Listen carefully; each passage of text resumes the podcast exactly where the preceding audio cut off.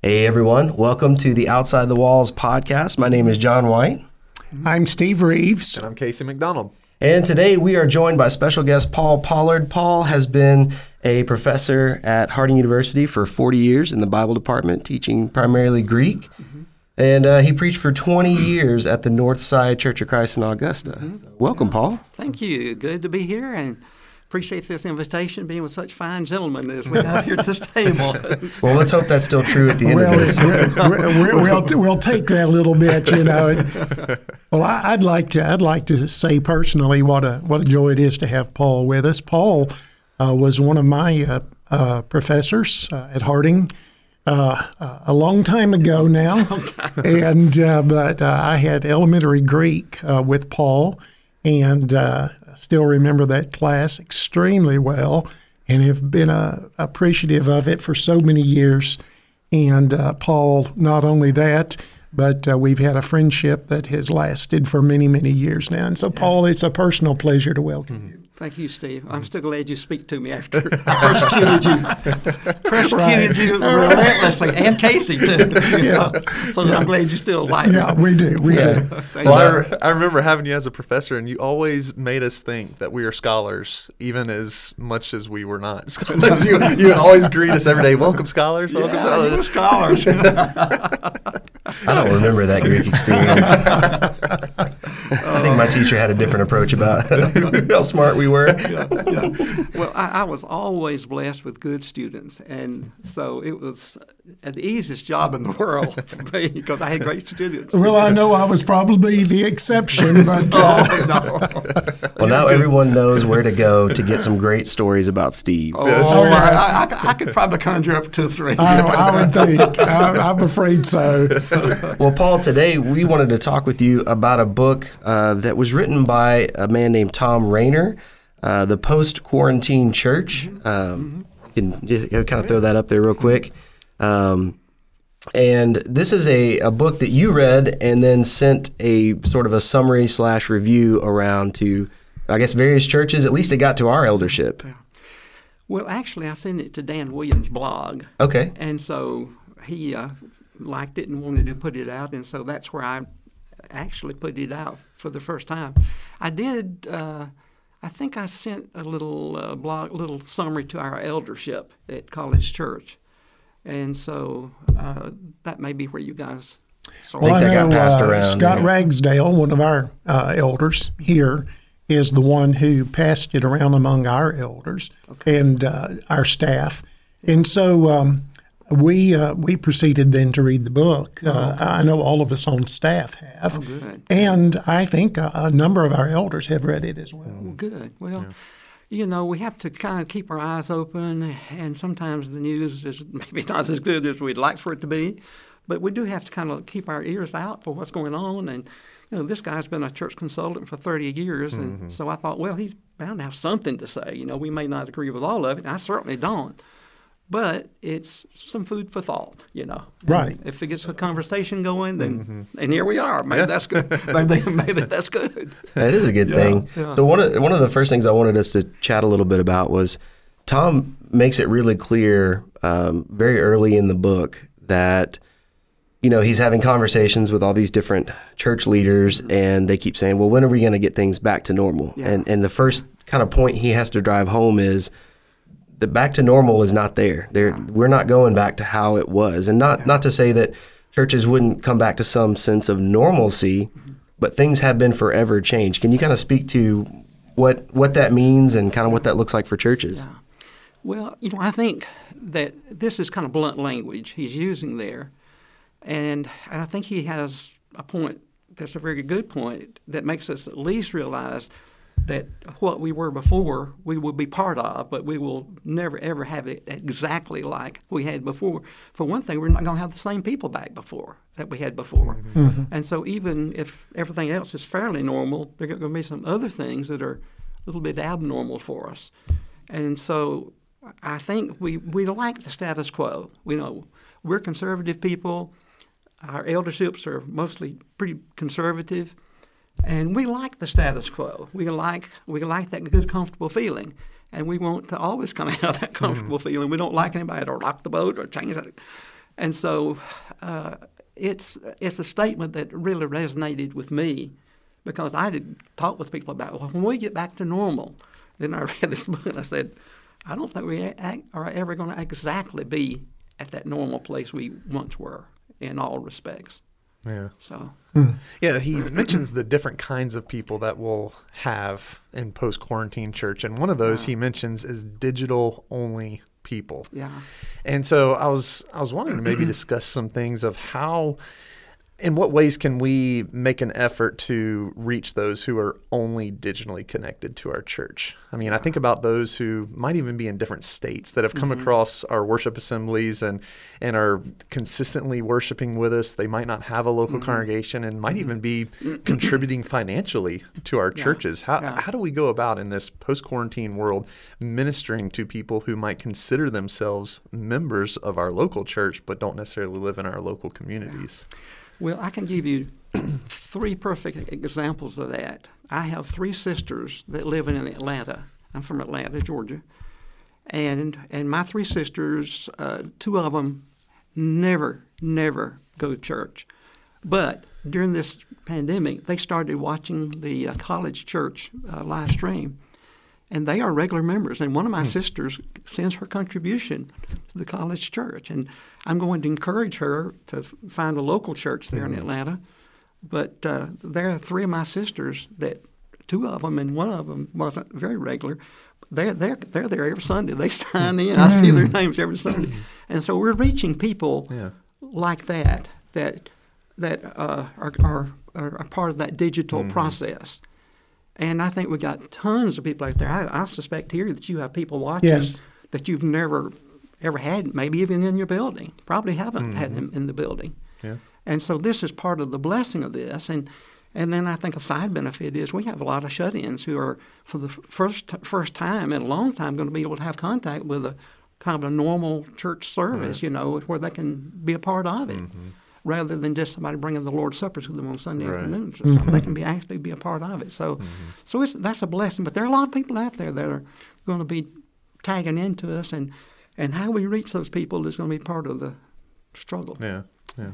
I've been very encouraged by our eldership here at Westside, and I'm sure the elders at the college, and you also serve as an elder at the college yeah, church, don't you? There. So, um, our elders have been very supportive of our efforts to uh, upgrade our uh, online presence, mm-hmm. whether it be through our uh, website mm-hmm. or our uh, video uh, programming, our live streams, things such as this. Mm-hmm. They've, in fact, uh, just recently even have made a financial uh, outlay for us to uh, purchase some equipment that will help us to upgrade uh, these things so that we can continue even as we have plans now to start coming back together on a more regular basis.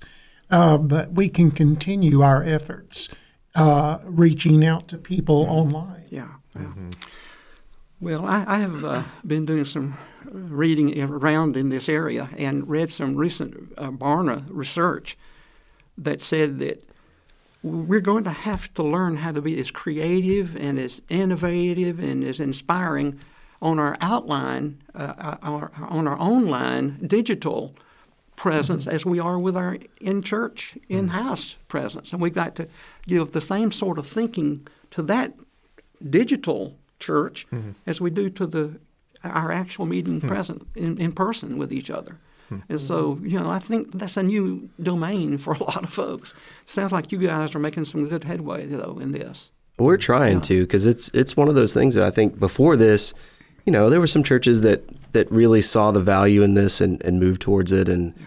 we're doing a lot of online stuff. Um, but certainly this has caused a boom in online presence for churches everywhere, which is such a huge blessing. Yeah, yeah. And so we, we just want to, our effort is just kind of how can we continue to do that? Um, and now we're starting to think, okay, well, everyone's coming back. You know, thing, things are kind of, we're getting vaccines and there's a lot of mandates being lifted and things mm-hmm. like that. So more people are coming back that had maybe chosen not to be there before. Mm-hmm. So now, what is the value of our digital content going forward? Yeah. Or how do we reach people with that? So it's mm-hmm. kind of the question that's been on our minds.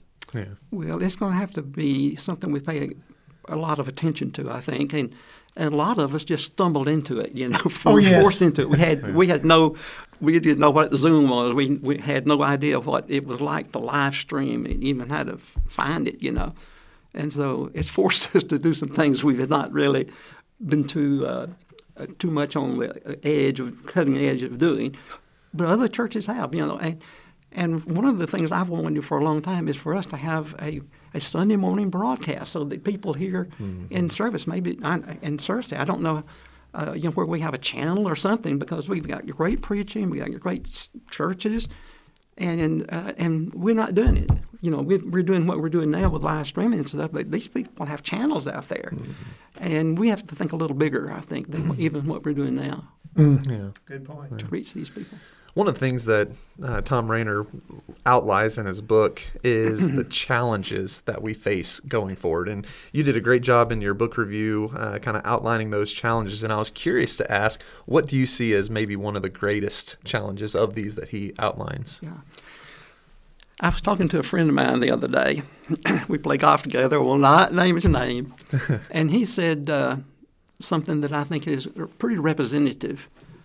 And he said, You know, said, I don't know if I'm going to be coming back to the church uh, again. He said, I can sit at my breakfast table. I can sit there in my underwear. I can sip my coffee and eat my breakfast while I watch the live streaming from the church. And if I don't like that guy preaching, I can switch over and I can listen to another Church of Christ preacher, or I can listen to Andy, Andy Stanley. I, I don't. I don't know if I'm going back or not. I've got a just a whole. I've, I've got a plethora of, of choices out there to, to choose from, and I don't know if I'm going to go back or not. And that's going to be the challenge with, with a lot of folks. This guy's a good, good Christian man too, and so I uh, was talking to my neighbor not long ago, um, a woman who lives across the, uh, the street from us. Uh, a very sweet lady, and she's a member of the college church. But she uh, she regularly tells me, she says, I, I listen to you on Sunday morning, and then I listen to Noel, and then I listen to someone else. And, and so, you know, that she's just getting a whole, as you say, a whole plethora Yeah. of different speakers throughout out the day. Oh, yeah, and uh, and and I think I think that's right. I think that's one of the big concerns that church leaders have today is how do we maintain a connectivity with people who have uh, settled into this online presence and uh, just feel very comfortable with it and really don't have any desire to come back physically. Yeah, it's the it's the it's the it's easy church. It's Yeah. easy it's easy church, and and I think there's a, a huge downside to that because you miss the fellowship, you miss being with everybody, and and the upbuilding and encouragement, and it's it's it's not a good thing I think in the long run. But but this thing is causing some challenges. Like like this friend of mine, watches everything, uh, and I'll be honest with you. Um, I have not been in our church building for a morning worship since March of last year. I've I've been in that uh, little uh, risky area, and and I just haven't been back. And I've got my COVID shots now, and I guess I can go back and do something now. But but but we've kind of grown comfortable. We get up and we mm-hmm. watch it, and you know my hair is not washed, and I can you know I haven't shaved. I can get up and go to church, you know, and sit there at the table and just have a good old time. And if we don't like this guy, we can, fleet- you know, we watch Andy Stanley or somebody like Yeah. that. and and here is the challenge that this is facing for us is that now we are more in a more competitive world. Yes. Our people mm. are seeing some really good preaching out there, and I'm a preacher. Uh, I'm a pre- I worked at Harding for 40 years so I could afford to go out to these little churches and basically preach for nothing because I wanted to help them. And so I'm a preacher at heart, and I'm talking mainly to as, as a preacher to myself. But these people are seeing a different type preaching out there. They're if if they're looking at something and this guy, our local preacher or church, wherever, is not interesting, he's boring, they can flip to somebody that's interesting. Uh, if this guy is not, you know, working out the text and doing something helpful, and if he's doing fluff and a lot of sound and fury, switch over to somebody that's preaching from the text and give me something that'll help my life. And so I'm I'm saying to myself as a preacher, as preachers, we got to step up our game. And this whole thing has caused preachers to have to do that. And the ones that don't, it's the kiss of death. Yes. If, if preachers don't step up their game and and and become interesting instead of doing the same old thing all the time, you know, some preachers preach topical sermons all over the every all every Sunday. Uh, I've, done, I've I've done my share of them. I'm not being down on that, but but unless we learn how to be to do narrative preaching and inductive and deductive combination, and we do uh, something like Thomas Long in his little book, uh, preaching the uh, genre of the new of the, of the Bible, where we learn how to preach a different genre Mm-hmm. of the Bible, and we we are interesting, because if we're not interested interesting, people have got all kinds of choices out there, and we, and and I'm hoping a lot of our preachers will step up their uh, step up their game, whether they want to or not. you know, I'm talking to myself now. Well, me too. I'm, I, I, I, I definitely feel the challenge. Yeah. I mean, uh, it's uh, preaching has changed so much over the last number of years. Uh, you know, because you didn't you didn't have to worry about putting together a PowerPoint. Yeah. You know, years ago and things like that, and uh, so I, I'm I'm right with you. I'm right there with you, and it is a challenge. And, and, and I'm really convinced that we have to get back to biblical preaching, and that is, in my humble judgment, expository preaching. And if you look at the churches that are growing, you know, I've looked at uh, uh, churches, uh, some of these uh, Bible fellowship churches. They're not preaching topical sermons. They're preaching solid sermons. I don't agree with their, a lot of their theology, but I, I tell you what, they're preaching some solid sermons from the text. And, and I'm hoping that's a move toward more, being more biblical on their part, but we need to do that. And, and I think our people are seeing that there's a lot of fluff out there in, in, in, in our preaching in our churches, and we've got to we've got to rise to the challenge, or we're going to lose a lot of people because they, they they can go, and at the flip of a switch, they can be out there somewhere else. Right. So Well, we had Noel on our podcast last week, Noel Whitlock from the College Church of mm-hmm. Christ, and one of the things that he pointed out that was so essential was the idea of fellowship. That what we're missing right now, we have more content than ever. We're getting more, you know, daily devotionals and and sermons and things like that, classes out on video. But what that lacks is that sense of fellowship, the sense of being together. And I think what the pandemic brought out was this reality that so much of our fellowship centers around coming together at the building. yeah, And then when we couldn't do that, well, we were kind of left going, well, what do we do? yeah. Uh, how do we sort of maybe adapt to understand that and help people um, maybe who are sitting in that digital only realm who are questioning why would I come back? Because fellowship to me seems like the key to that. Yeah, yeah. And I think I think some of these people, I think Rainer calls them the stragglers. I, I think that some of these people will come back, and these, and he said that these folks that are kind of digitally with with us may be the rich ground for us to, to bring in the harvest with with some of these folks that are not with us, but they're kind of with us.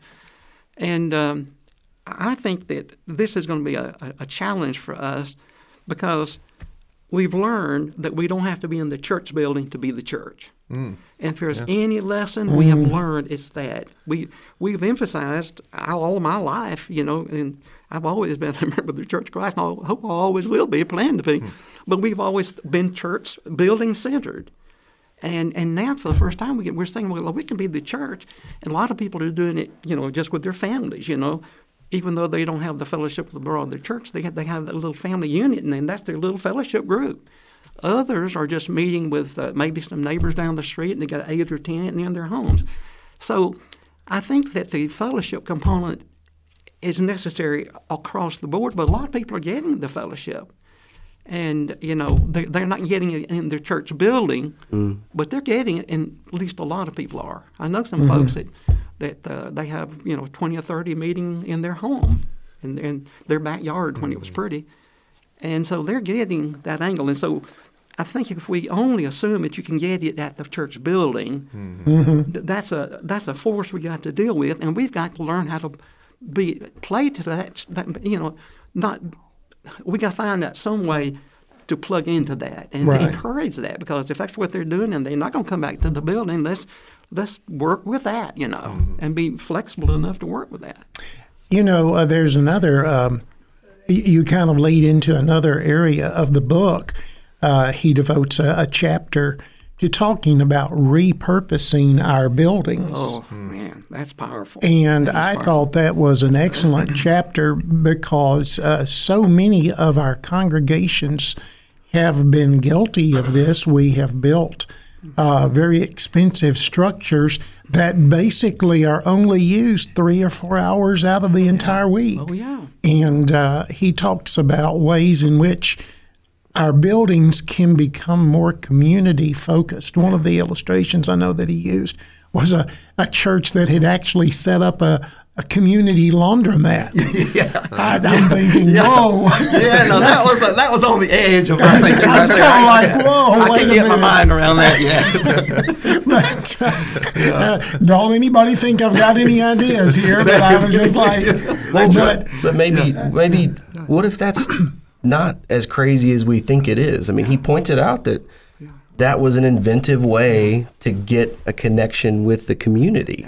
So, Yeah. i- and he point another point that he makes very distinctly is you either connect with that community or you're going to be in trouble. Yeah. I mean, you you're not going to last long if you have no real connection with that that outside community, and certainly the you know. As Scripture would say, the field is white for harvest. Right? it's it's ready. That people are out there Yeah. that need direction, that need guidance, that need the story we have. Are we going to say, well, because I won't put a couple of uh, coin operated laundry machines in the building and open it up to people, that I'm not willing to do that? You know what I mean? Yeah. It's it's Yeah. it's kind of like what, what where does the line stop where we say, well, I'm, I'm not going to be able to do that to to advance the gospel. We, we've got to be creative, right? Yeah. If it would save one soul, would it be worth it putting in that mm. corner right there? Right. I think they also mentioned maybe having a police substation at the church. Yeah, you they know, did. the police, or at least, well, at least the police could come in and do, have Right, a break, coffee a break or- room or yeah. something Yeah, like that. You know, yeah. And we don't use our buildings. In fact, what we do is. Back in the medieval times, they would build a moat around the castle. You know, I think a lot of our buildings symbolically have dug Yeah. moats around the building, and it's just for our members. And uh, you know, we don't use it, but, you know, two or three hours a week. Right. But uh, we, we've kept out people that we could, we could have a stream of people coming in if we really put our mind to it. And we're willing to be flexible and to move out of our, move out of our comfort zones a little bit. We could have we could be doing all kinds of things. And and I love his idea. Find out from the neighborhood how- what their thinking is about how how they can use the building a little bit, you know. Yeah. And at least we get some input from Right. people, you know, about about this.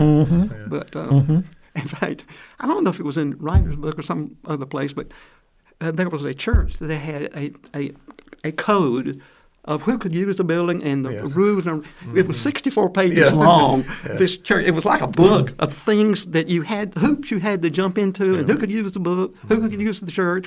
When, when it could be used, by whom, and it was 64 pages long, you know. And I thought, I've, I can understand that. I've seen I've, I've seen a document or two like that. Ours is not 64 pages, but we've got one of those. Yeah, yeah, I- Yeah, his point was that's a great deterrent to keep the community out Yeah, of the facilities. Mhm. It- Is you- you shove sixty-four pages of guidelines in front of them? No, thanks. We'll find somewhere Yeah, else. that's right. We'll go, we'll go down. There's another church down the road that'll welcome us with open arms, you know, Right, and, and, yeah. and our families and everybody we know. They'll welcome Right. us down there, you know. Yeah, and I mean that leads into a real a, a necessity to shift the way we think about community outreach, uh, a necessity to uh, have a cultural shift uh, in our churches.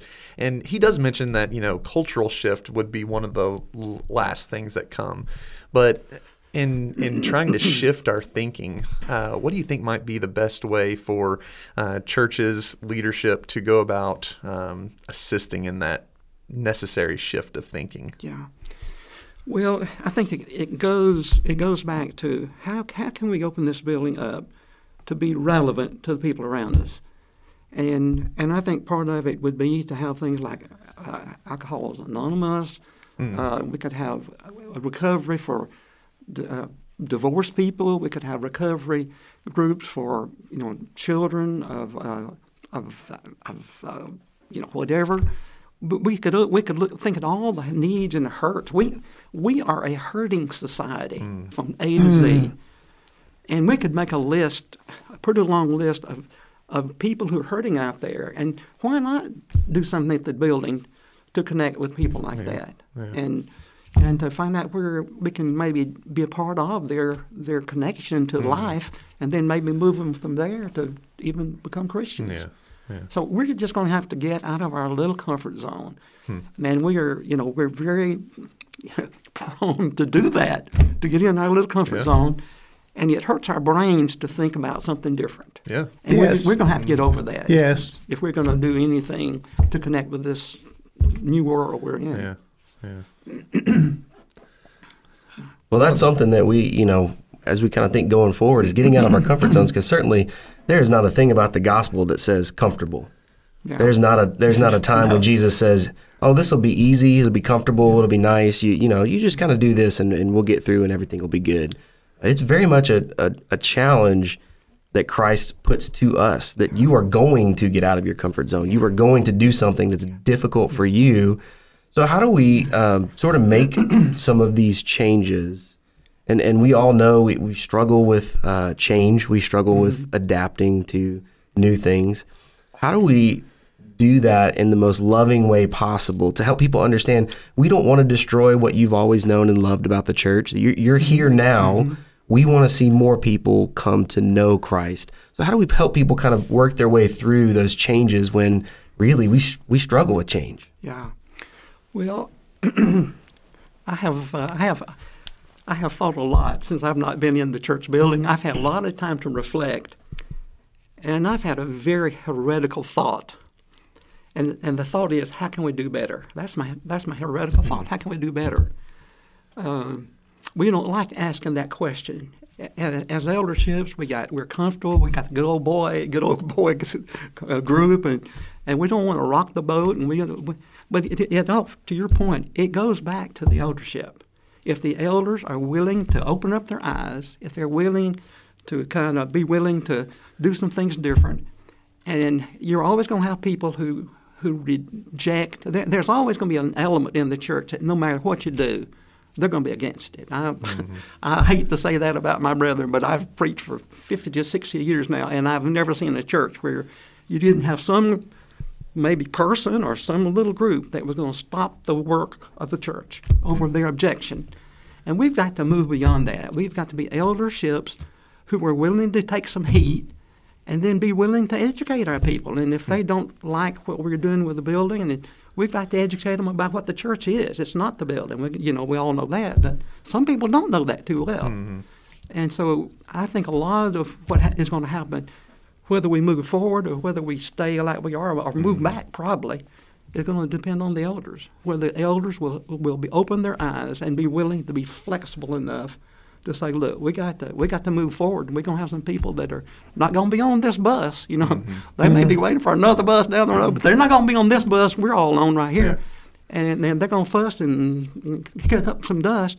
But we're going to have to move on without without them if that's the way it has to be. You know, they, they go down the road someplace mm-hmm. if it comes. Because we can't stop this church from being the church that it needs to be to the people of this world. Yeah. That's we, exactly right. And if, we, if we can't get over that, we are doomed for failure. Yeah. Mm. You know. Yeah. That was one of the things that Thom pointed out that that I thought about was so difficult to understand was – you know, he, he kind of says like you you got to do what you got to do, and if you're if you're doing what's right and what's scriptural, and you're trying to reach people with the gospel, and somebody just doesn't like it because they're uncomfortable with it, yeah, you're right. They're going to miss this bus, and yeah. that's that's on them. That's yeah. not on you. You've got to be willing to stand for the gospel first, and kind of say if if you can't be loving and educated, brother, and help try to do everything you can to help someone understand why you're doing things differently, and they still don't want to accept that, that, that maybe that's that's on them, and we need to be okay with that. That they're going to make that choice. Yeah. I just finished um,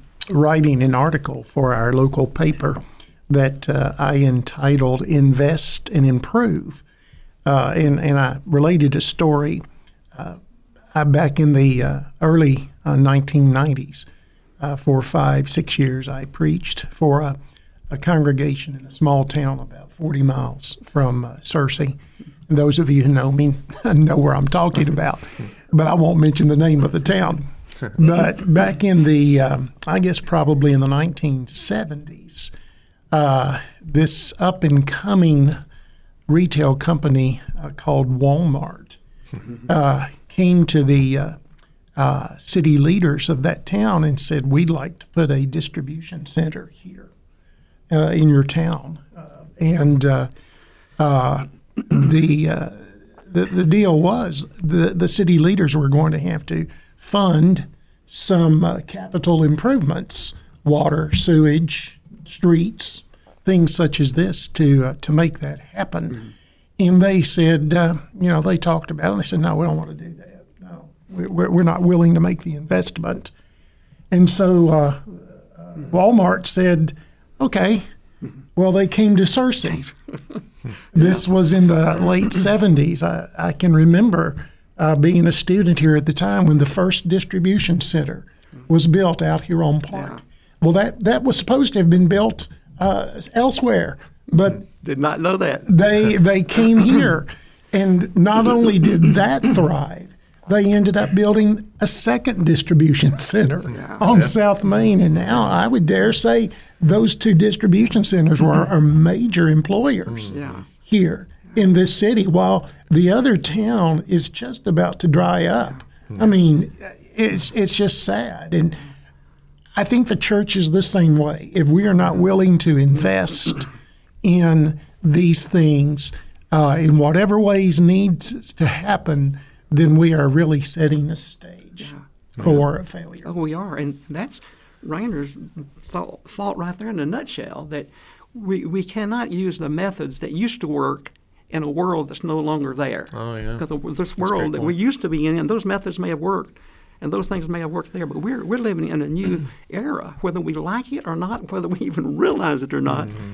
Uh, what's that, what's that old uh, Bob Dylan song, "The Times They Are a Changing." Yeah. Yeah. Hey, listen, brother, we need to be playing that at our elders' meetings. You know, take, we'll take out the instrumental music part, but we'll play it. You know, the times they are a changing. You know. I think if you take the music out of Bob Dylan, you don't have much left. you know, you know, you're right. You're right. But uh, but you know, this is you know, and what you're saying, Steve, is so true. We, you know, businesses ask the question all the time: How can we do better? Why aren't churches doing this all mm-hmm. the time? Why aren't we mm-hmm. all the time saying, how can we be better here? How can we do better mm-hmm. here? And we have to ask it of our, and I hate to say it, I'm a preacher, we have to ask it of our preaching. How yeah. can we do better? Does the preacher need to step it up somehow or another? Or move them out? I don't know. I don't know. I'm not trying to say. Yeah. But we got to ask the question how can we do better? Businesses do it all the time. Athletes, I play golf. I like to play. I like, how can I do better? Mm-hmm. I know mm-hmm. professional golfers, they are always asking that question how can we how can I do better? Yeah. And I hope in the church we can be comfortable with that and not be put off with how can we do better? What what can we do to connect better with this mm-hmm. neighborhood? Mm, yeah. What can we do to, yeah. to make it work better? Yeah, Rainer, he he addressed nine key changes, I, I, believe it was, towards the end of his book that kind of yeah. addressed that heretical question that you've been reflecting yeah. on, and that is how can we do better? And one of the things that he mentions is doing a few things well mm-hmm. as opposed to trying to do a lot of things, yeah. you know, somewhat average. Yeah. And so to me, that implies a need to prune. Yeah. Uh, maybe various ministries. And in going forward, what would be a healthy way for churches to maybe look to pruning different activities, uh, mm-hmm. different ministries, even? Yeah. Well, I think we have to be focused, and and the the main focus that I I'm very biased about this, but but evangelism. You know, we need to do whatever it takes to be evangelistic in this church, and and things that we do in the church, ministries we do in the church that are not contributing to that need to be looked at. Mm-hmm. Any activity of the church that does not forward the idea and the process of reaching lost people, whatever it is, if it's something we're doing, we sponsor, whatever, if it's not, if we have an Easter egg hunt, whatever, if it's not helping to contact people and make a point to at least a point of contact for people who are not Christians, hmm. we, we don't need to be doing it we're going to have to look at everything from top to bottom and say, what are we doing, and become focused more on discipleship mm-hmm. and, and helping people that don't know the Lord come into the church, Yeah. come in, become Christians. Yeah, and that's a great point because I think in his discussion, as we were mentioning earlier about uh, church facilities, changing the way that we think about the church facilities just being for us and Yeah. shifting that to how can we use our facilities as a means of outreach. Yeah. Uh, you know, we mentioned uh, coin laundry, Matt. You know, if we if we just put that out there, but not make it a point of evangelism, if we just make this you know a service to the community, but not utilize that to teach people that are coming in to utilize that service, then it's a it's a lost cause. Boy, yeah, he he make and along that the same line, he made such a great point. Uh, The church usually is for us. It's a it's a tool for us, and it is a tool. We have to have a place, but we don't think about how can we use this church as, as a tool. I mean, it's a it's a tool. It's a resource that we can use, and and we're just going to have to do some Yeah. good, fresh new new thinking about that. Yeah. Yeah. Well, I think uh, we see that taking place even in our community here. Uh, there is a rapidly growing uh, church here in um, Searcy that uh, is uh, just has recently moved into new facilities that are very prominently located. I mean, and what they did was, of all things, they took an old warehouse and repurposed it, but it's strategically located. And uh, I've not been in it, but I've heard people talk about it, and it is very, very community focused. In fact, uh, this week they they I think are having a COVID vaccination clinic there. Yeah, yeah. Now that's the type of thing I think we're talking about, where we're going to have to get people, uh, reach out to people in our communities, and uh, and not just do that as as just a community service, but use it to establish connections with people Yeah, yeah. and relationships. That's a great. That's a great point. A great example. And one of the things they had that would be, I guess, heretical maybe in some ways for us, but they put in a coffee shop. They did. Amago Amago Day is the name of it. Some group is coming in there and. They're going to have a coffee shop in there. People are going to become. It's a point of contact. We've got to look for for points of contact, mm-hmm. and and the building can be used for that. And and they are they are doing it. I told Sherry the other day. I said there's going to be a huge sucking sound in this town. It's going to be that church sucking members, sucking students right off under our noses mm-hmm.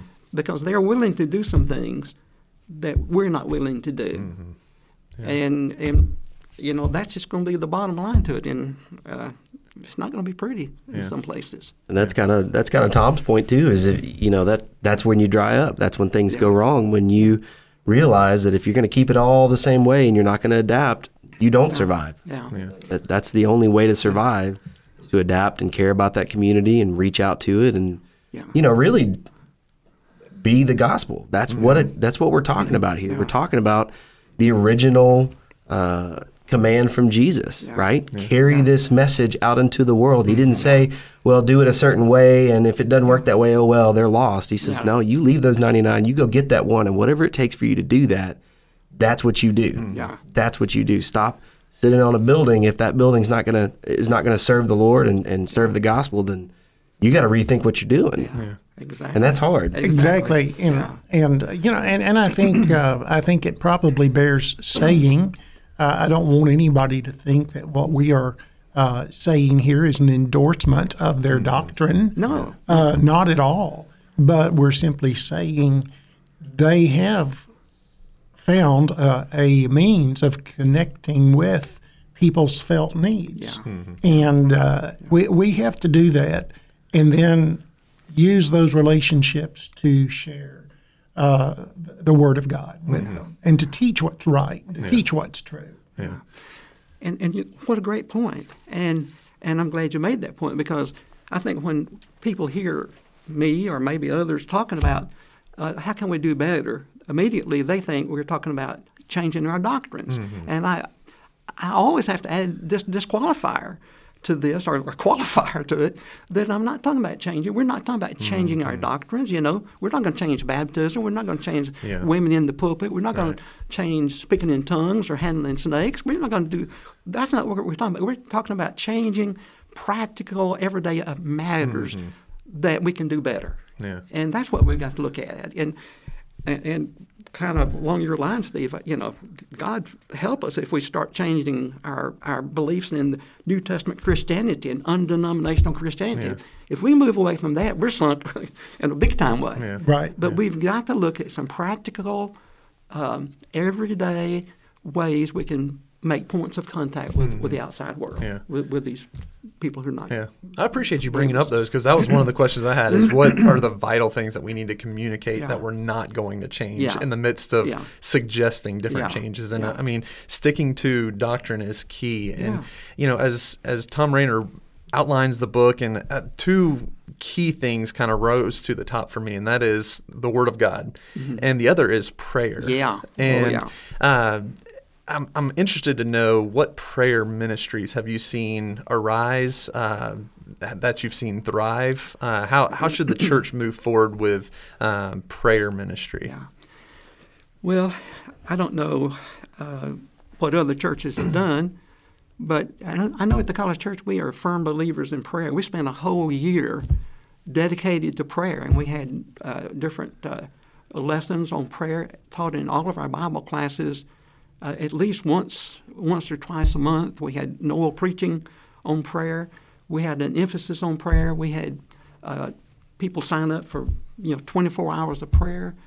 Uh, I know right now I'm part of a group and we pray and fast at least once a month.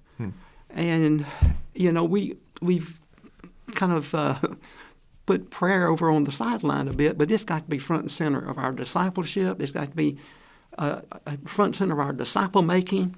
It's got to be front and center of what we do at the church. It's got to be front and center of, of living in a different world uh, post COVID. We've got we've got to put it up there, Casey. And and man, I'm glad you mentioned that. Yeah. It's got to be there. Yeah, I mean, prayer ministry has changed vitally, or Yeah. you know, significantly Yeah. over the last year. Yeah. And uh, you know, I've I've seen uh, you know prayer groups happening on Zoom, Mm-hmm. uh, prayer ministries uh, through Facebook, and uh, Mm-hmm. and so the the opportunities for prayer ministry has grown exponentially. And uh, and I'm glad that Thom in his book uh, highlighted that as one of the as one of the great needs in in moving forward with the post quarantine church. it's easy to forget prayer in our daily lives. Mm-hmm. It's it's easy to forget prayer in the life of the church and how important it is. And uh, I'm just thinking about one thing that I, I, I was impressed with myself. I'd never done it. We walked through our community praying. We just had Yeah. a walk through mm-hmm. praying for this community. Yeah. We'd, we'd come to a house and we'd pray for the people in this house and mm-hmm. pray for these others and and maybe some a lot of the people we didn't know we don't know what their needs were but but that's one way we can in a very mm-hmm. I think very if you want a kind of a easy entrance into into into this thing. I think pray, walking through the neighborhood praying for the mm-hmm. neighborhood Yeah. is is a wonderful way. But boy prayer has got to be front and center. Mm-hmm. It's, got to, it's got to be there. We're dead to water if we don't. Yeah, that's right. Well, Paul, one of the the last things we like to ask our guests as we're kind of wrapping things up here, um, what is a piece of scripture, a passage, something that has stood out to you, maybe over the pandemic or here recently in your in your study? What's something that stood out to you that's just really guided and helped you through all this? Yeah. Well, and it's something Rainer mentioned in his book uh, toward the end, and, and that is we've got to know in the midst of all of this, God is with us. And I love that passage over in Matthew 28, 19 and Yep. 20. You know, uh, you go into all of the world, you, you take that gospel. And he said, I am with you always. I am with you always. And, and that's something that has stuck out with me that in the midst of, of our very, you know, bad situation, it's just been a bad situation every way you look at it. God has been at work, and and He is with us, and He will be mm-hmm. with us. And I think if we're if we're faithful, I know He'll be faithful. Yeah. But that passage has really resonated with me. Yeah. Yeah. Yeah. That's I a like great that. way to Yeah. summarize that. Yeah. Yeah. I can't think of a better passage to end with. yeah. Something else that we uh, enjoy asking is, uh, you know, we've been talking about this book the the whole podcast, but there, has there been any other book that has kind of rose to the surface, been kind of top of thinking uh, outside of the outside of the Bible Yeah. uh, that you've read in the last few months that Yeah. you would like to mention? Yeah. Well, uh, I, I, I, read, I read all the time. Hmm. And uh, uh, Canoeing the Mountains has been good. I know you, some of you guys may have read that. Man, incredible book. I love Lewis and Clark. And man, the leadership lessons in that book, you could you could spend the whole you could spend a whole session just going back canoeing in the mountains. It's interesting. I think uh, Noel mentioned that. I've had Noel mentioned Noel, that too. So that's uh, two weeks in a row. week So you might want to go mentioned- check that book out. Worth reading. Yeah, Yeah. yeah. I think the book that has probably had as much impact on me as any of them has been Disciple Shift. Not discipleship, but disciple shift.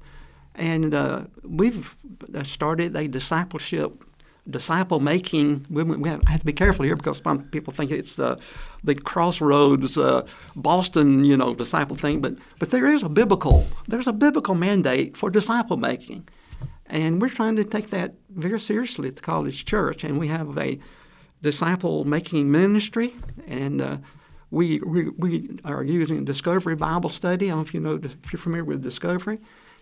One of the best ways in the world to reach out to people, and uh, anybody can do it. You can, anybody, everybody in this church, everybody at the college church, ought to know how to do a disciple study. It's, it's straightforward, simple.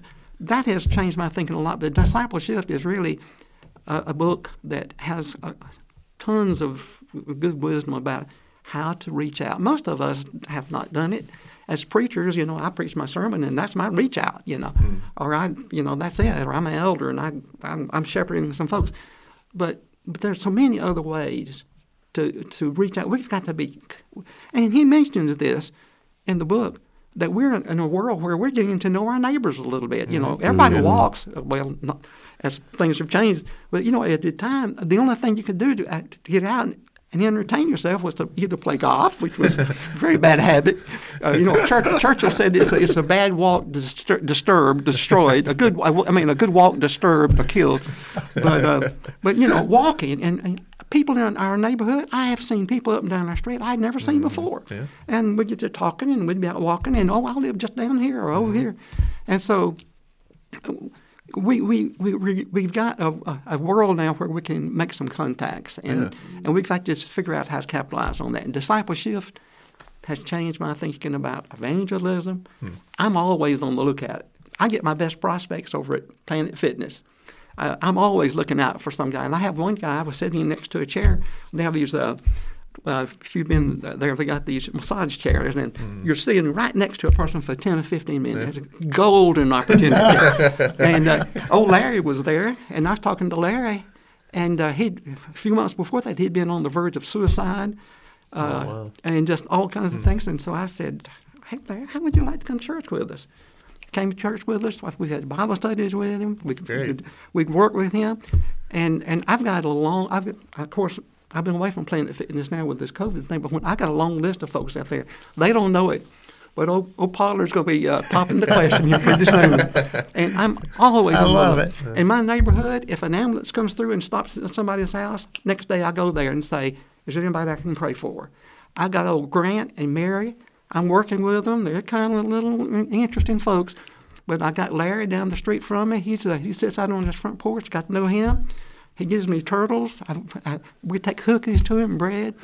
you know, you've got to be on the lookout. And and I've had my awareness heightened. Disciple Shift has caused that. So I would say that book has probably been it. Okay. Well, thank you so much. Well, Paul, thank you so Yeah. much for joining us for today's Yeah, thank you. podcast. We Thank really, you. really appreciate you giving you. us your time. Love Uh, being here.